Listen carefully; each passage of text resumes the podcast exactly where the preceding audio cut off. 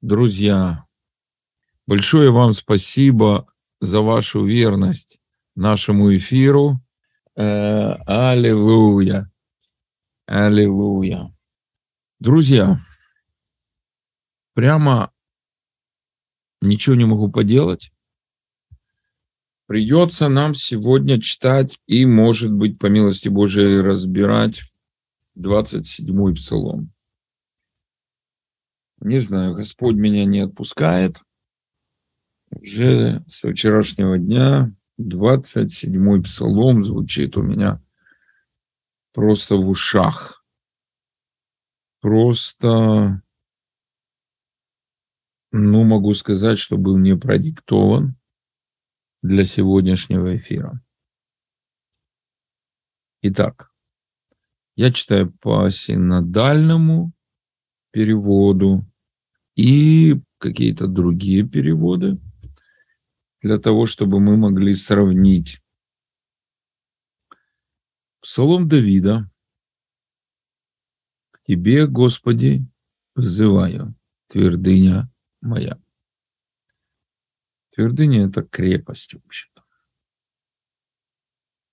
Не будь безмолвен для меня – чтобы при безмолвии твоем я не уподобился нисходящим в могилу.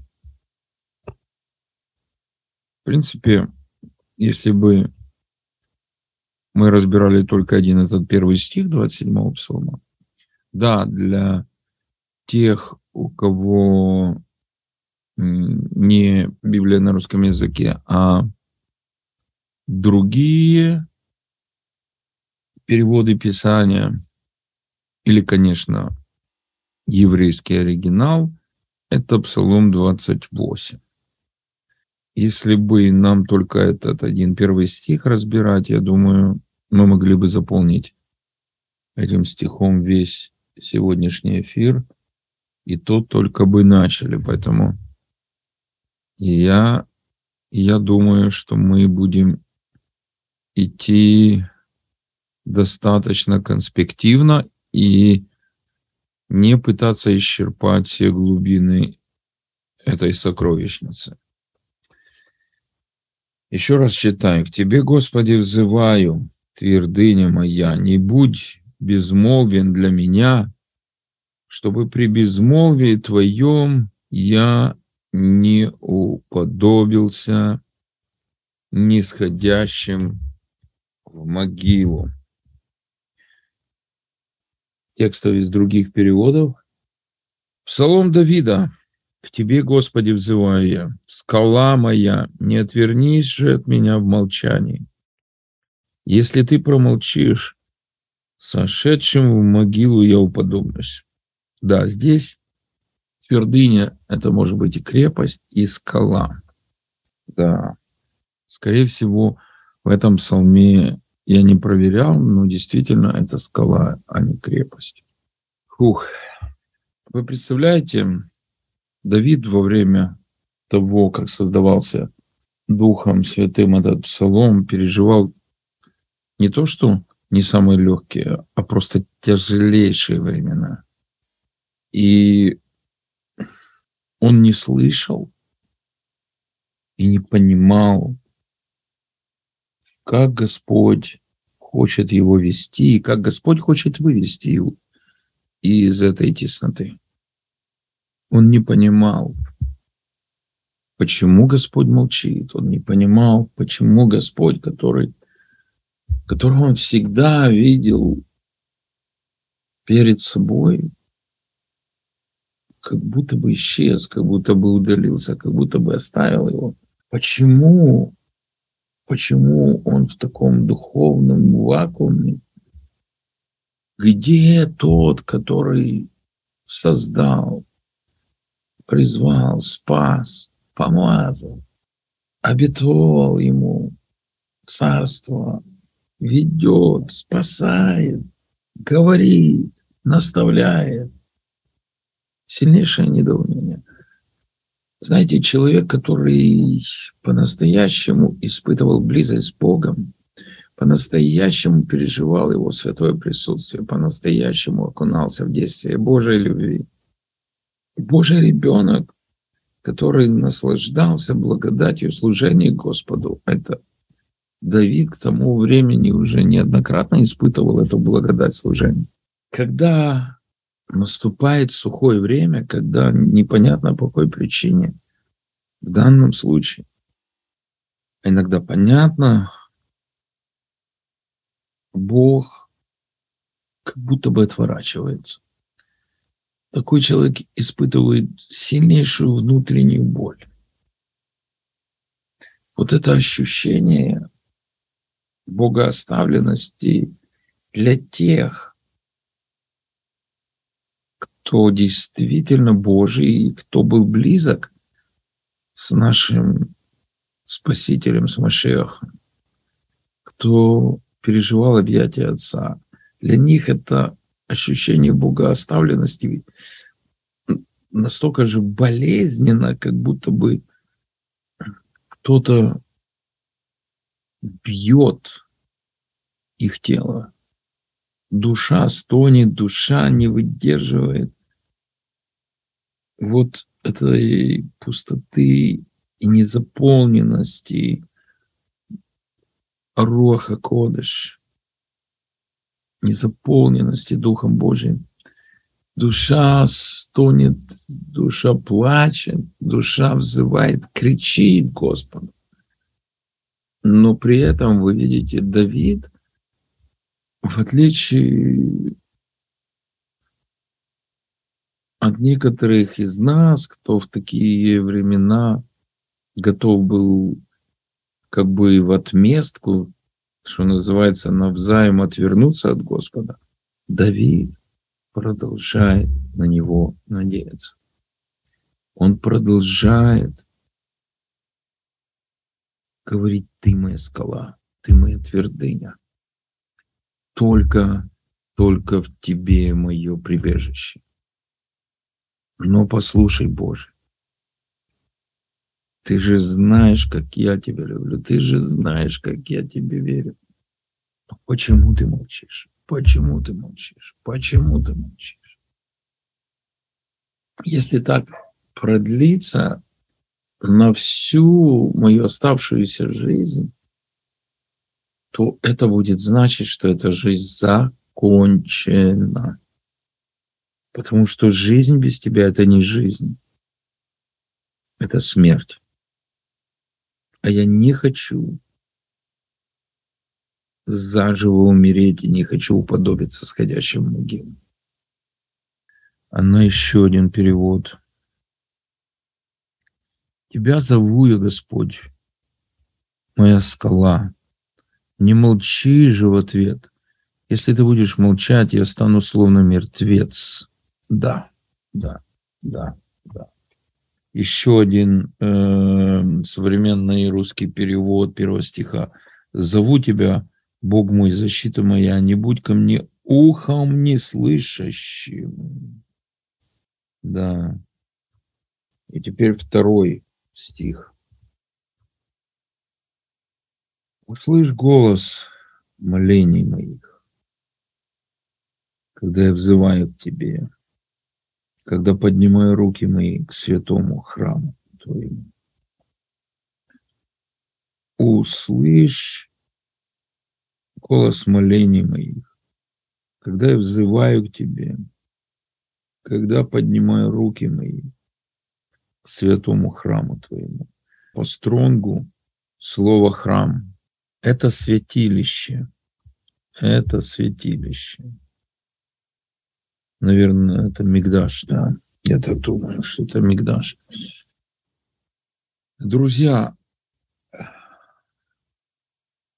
здесь выражение святой храм, понятие святой, ну вот это святилище. Э,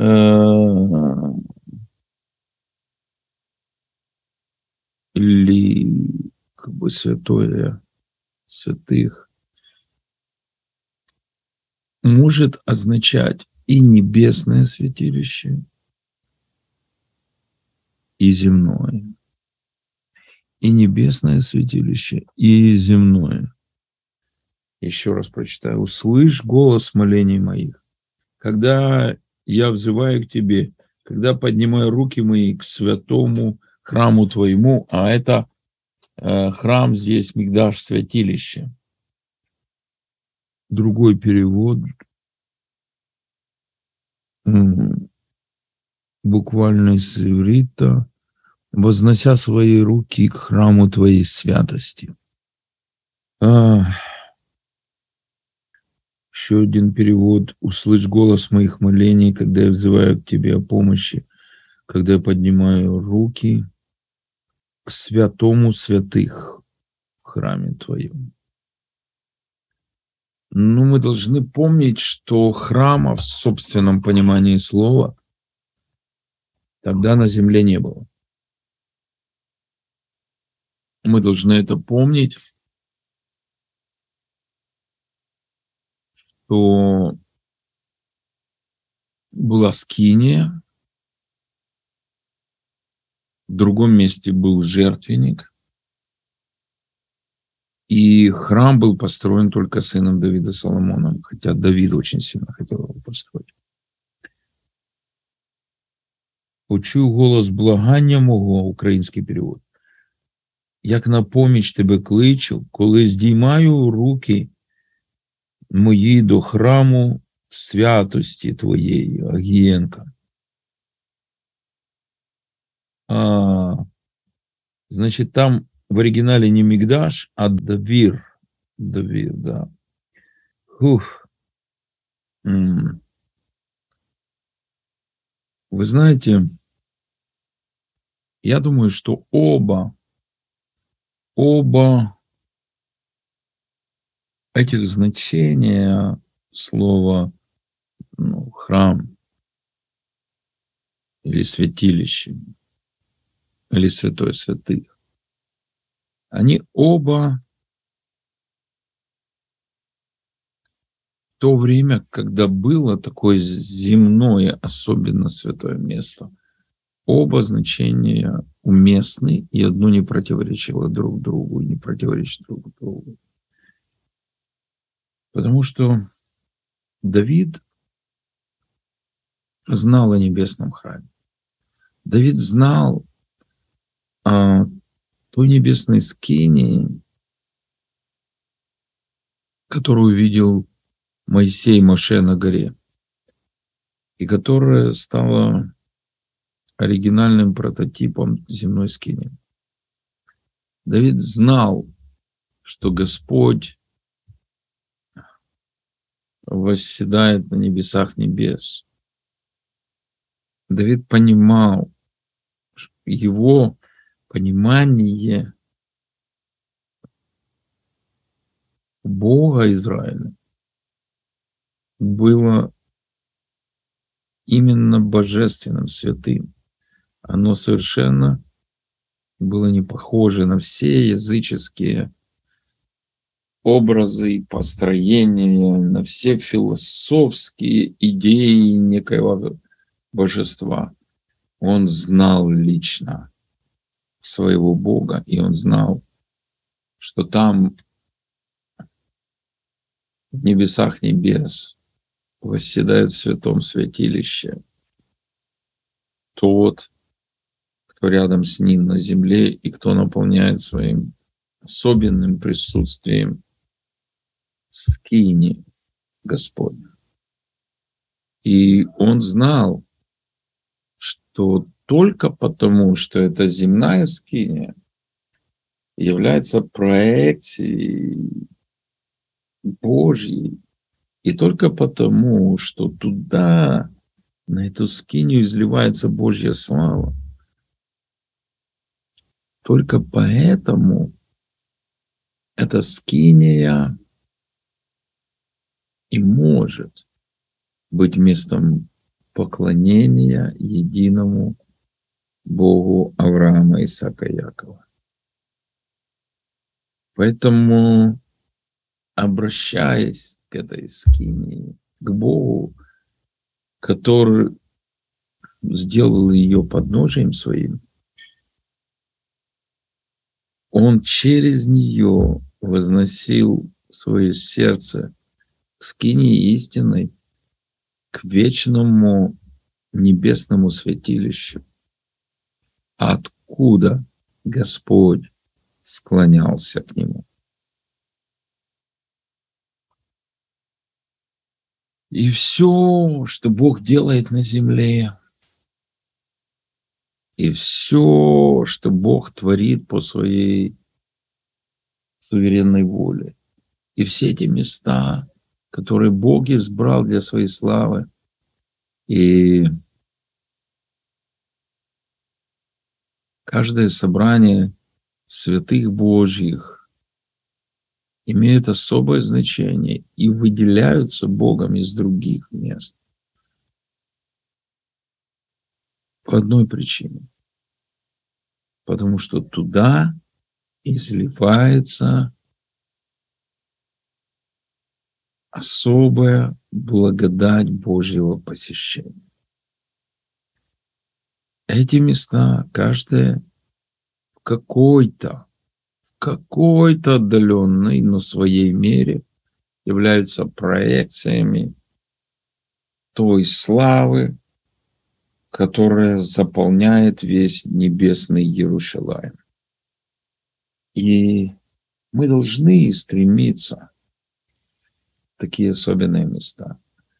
Мы должны стремиться туда, где происходят настоящие молитвы.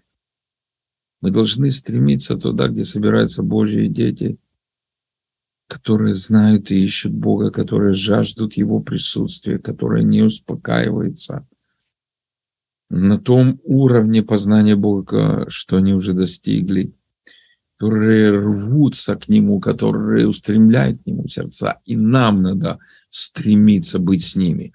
Нам надо искать такую общину. Если вы еще ее не нашли, друзья, где Божье присутствие раскрывается явственно, реально, и благодать можно переживать и сердцем, и всей душой. И радоваться тому, что Бог там. Но опять-таки, стремясь и приходя и укореняясь в таких местах Божьей славы, оттуда мы должны возносить свои души, свои сердца, свои мысли, свою волю к престолу совершенной небесной славы, к тому небесному святилищу, откуда все где сам Бог, а не просто далекое отражение его сияния. У Давида не было такой возможности, какая есть у нас. Него было земное подобие, через которое он восходил к небесному, к оригиналу. А у нас есть тот, который явился и скинией, и святилищем, и путем восхождения от земного к небесному, и который соединил земное с небесным и открыл нам, как написано в послании к мессианским евреям, путь новый, живой, во святое святых небесах. И Он же вошел в наши сердца, если мы действительно сокрушились перед Ним и приняли Его любовь. И Он соединяет наши сердца с этой абсолютно небесной славой. Когда мы взываем, мы можем быть уверены сразу. Сразу. Наш голос наш стон, наш крик, наше моление, наши просьбы.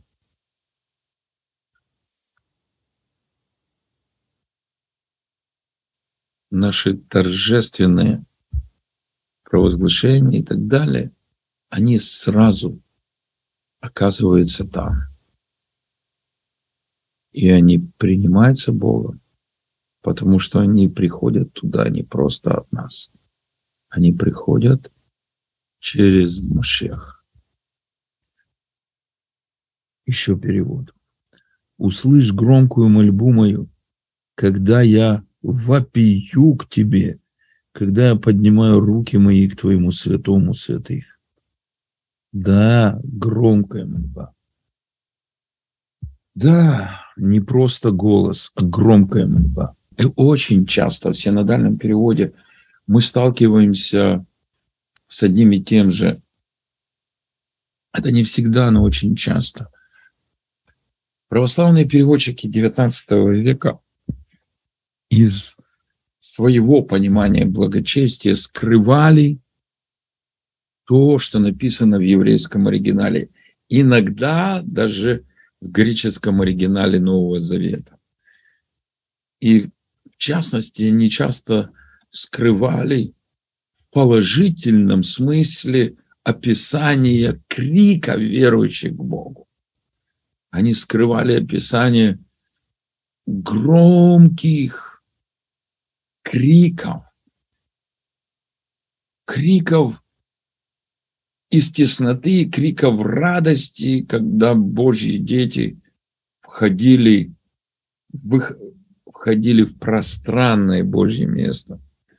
Вот насчет громких молитв, громкого пения, криков, очень часто православные переводчики камуфлировали это такими красивыми, благочестивыми словами.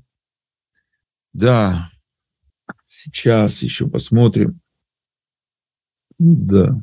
Вот еще перевод второго стиха. Господь, в молитве воздеваю руки, я к святому святых Твоему. Услышь меня, когда к Тебе взываю, и, милос... и милосердие ко мне яви. Да. Итак, мы переходим к третьему стиху 27-го псалма или в 28 по оригинальному еврейскому расположению. К третьему стиху. «Не погуби меня с нечестивыми и сделающими неправду, которые с ближними своими говорят о мире, а в сердце у них зло». не погуби меня с нечестивыми. И сделающими неправду, которые с ближними своими говорят о мире, а в сердце у них зло. Хм. Я думаю, Опять же, конечно, тут могут быть разные понимания, и они, возможно, будут одинаково обоснованными, но одно из возможных пониманий, вот мне вспоминается молитва Авраама о Содоме. А разве праведный Господь может погубить праведных с нечестивыми. Но если наступило время покарать этот Содом, то пусть лучше Господь пощадит нечестивых ради праведников. Очень интересно, потрясающая молитва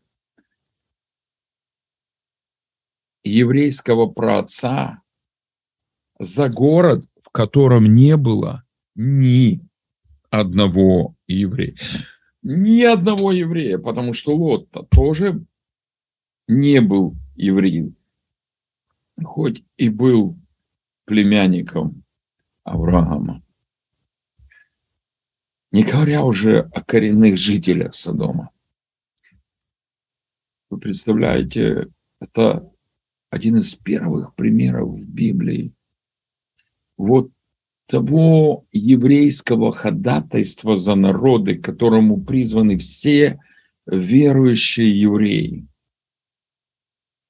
Каждый, каждый действительно верующий еврей призван ходатайствовать не только за свою семью, не только за своих близких, не только за свою общину, синагогу, не только за свой город, не только за народ Израиля, но и за многих-многих других.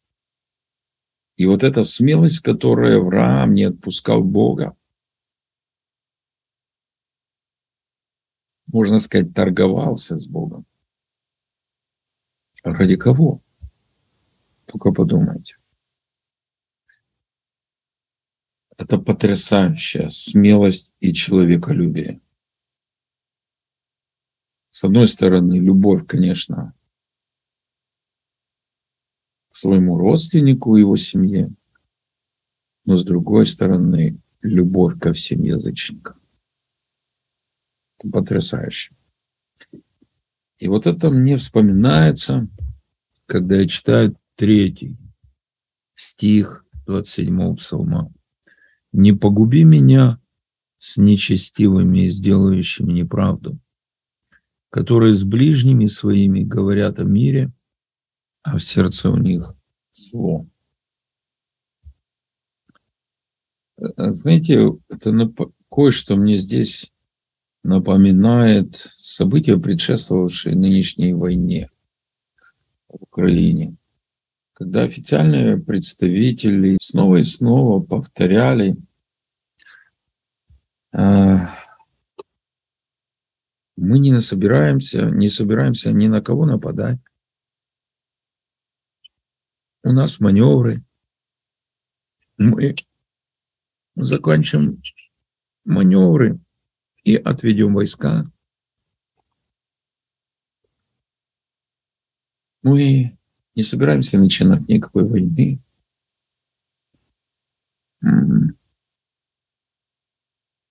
Мы не хотим поддаваться никаким провокациям. Мы, конечно, сами не хотим ничего такого делать. Мы за мир. И мы призываем всех к миру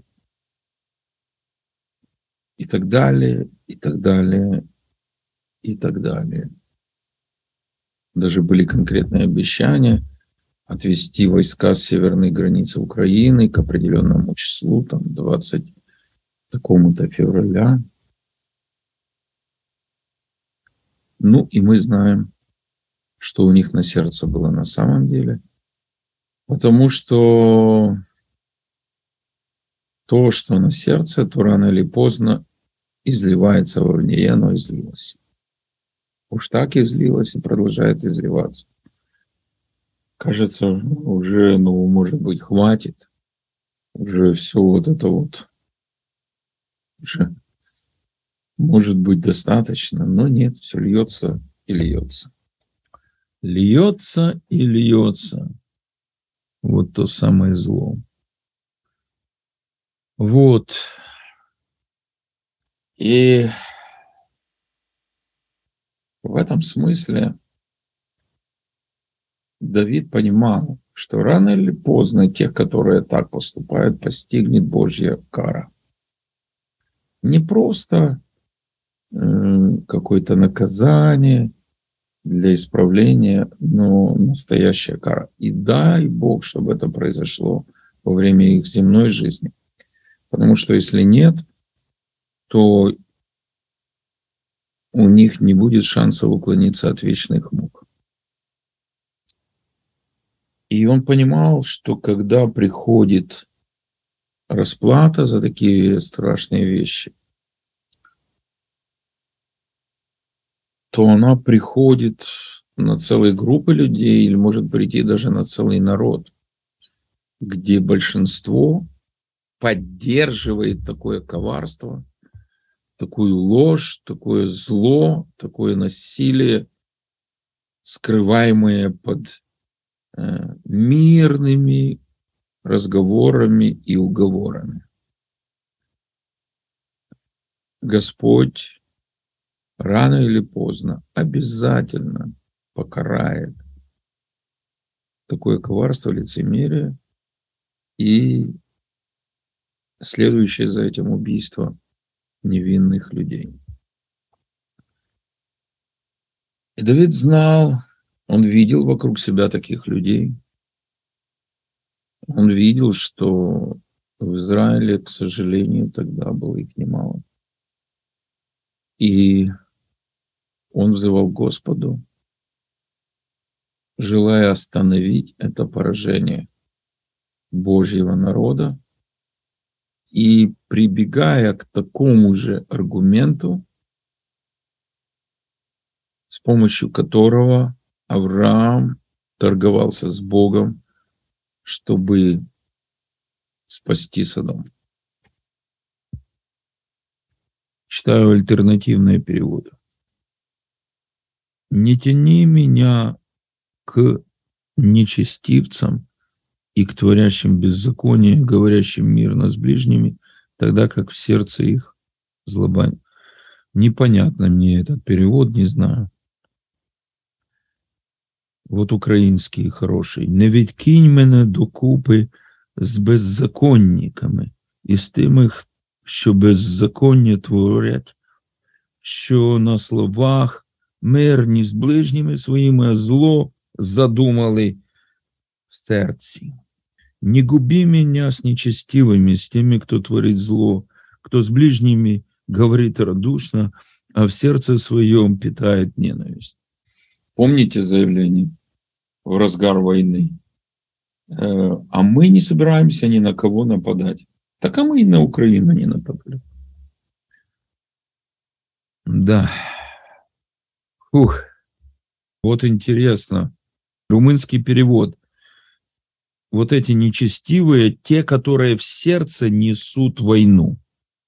Потрясающе. Потрясающе, потрясающе.